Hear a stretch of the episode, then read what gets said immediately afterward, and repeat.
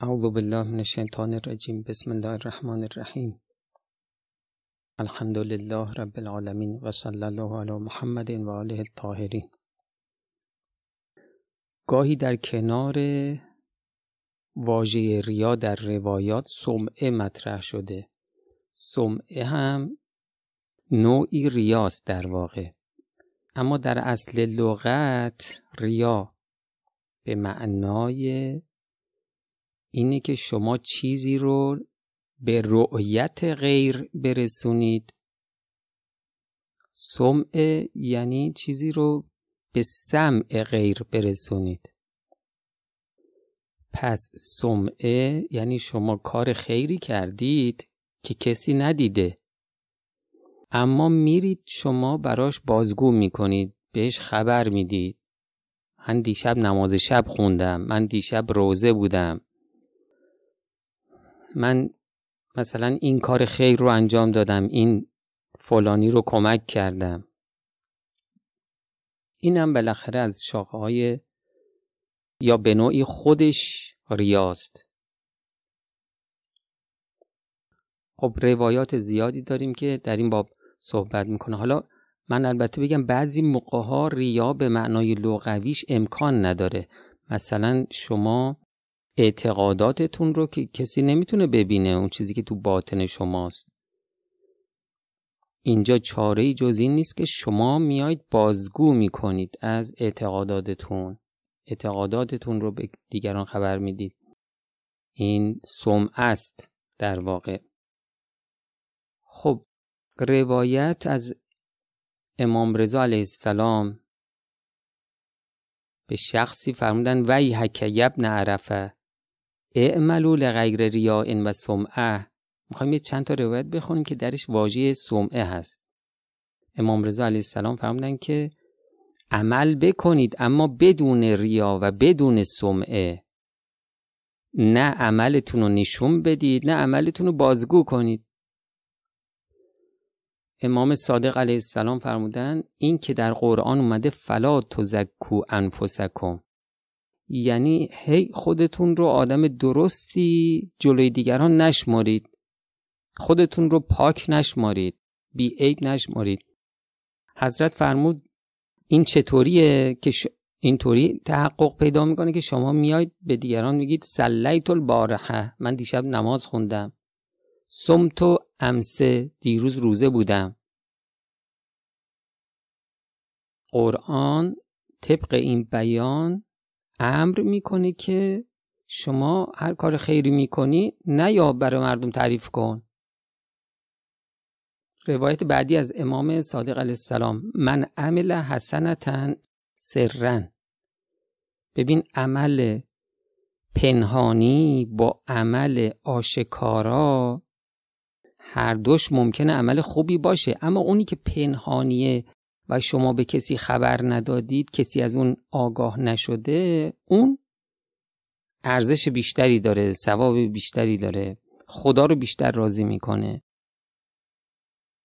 امام میفرماند که اگر کسی کار خیر پنهانی کرده باشه خب این ثواب کار خیر پنهانی براش نوشته میشه. فاذا اقر بها موهیت و کتبت جهرن اگر بیاد اقرار بکنه به کار خیرش پیش دیگران.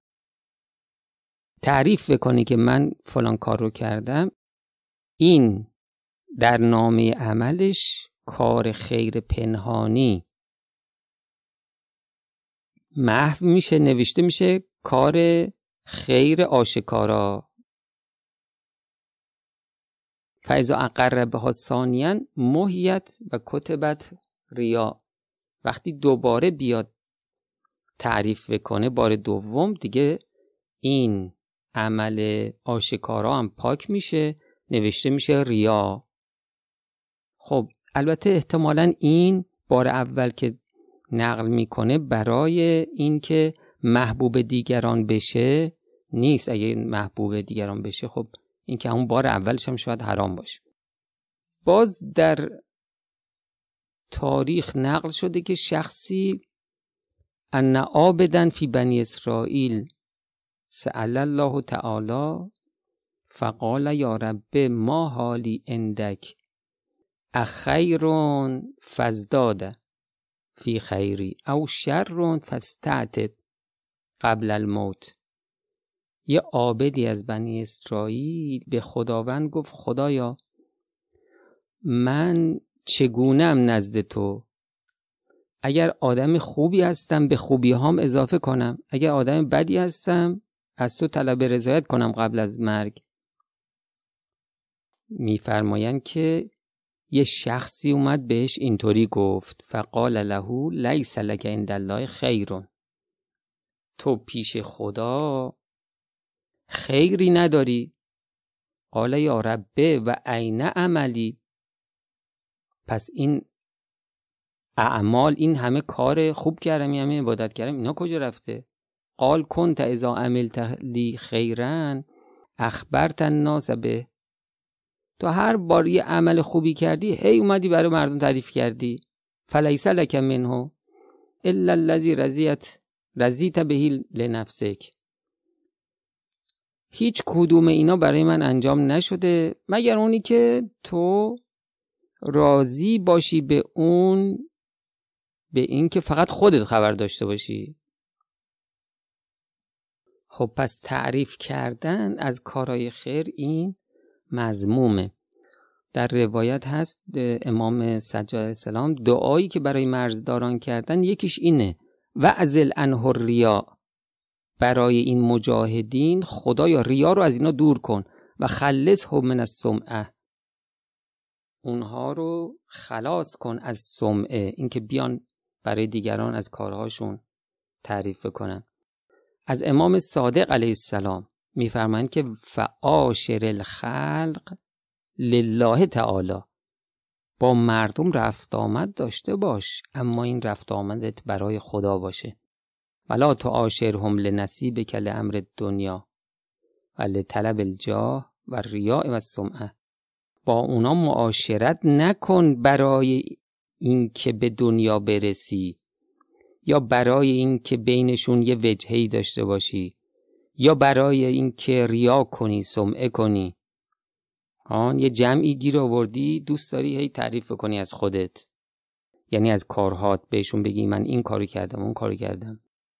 ان نبی صلی الله علیه و آله و من یبتغ سمعته یسمع الله به. اگر کسی دنبال سمعه باشه خدا هم این رو بین مردم مشهور می‌کنه نشر میده که فلانی چی فلانی اهل سمعه است. باز در جریان آخر الزمان پیامبر اکرم به سلمان اینطوری فرمودند و اندها تهج و اغنیا و امتی لنزهه اون زمان ثروتمندان حج می‌کنن تا بگن مردم بگن چه آدم خوبیه. و تهج و اوسات و حال تجاره مردم متوسط از نظر مالی اینا میرن حج برای تجارت. هی تو این مغازه تو اون مغازه. هی جنس می‌خرن. هان هر شخصی یه وانت اساس می‌خره. میاره تهران.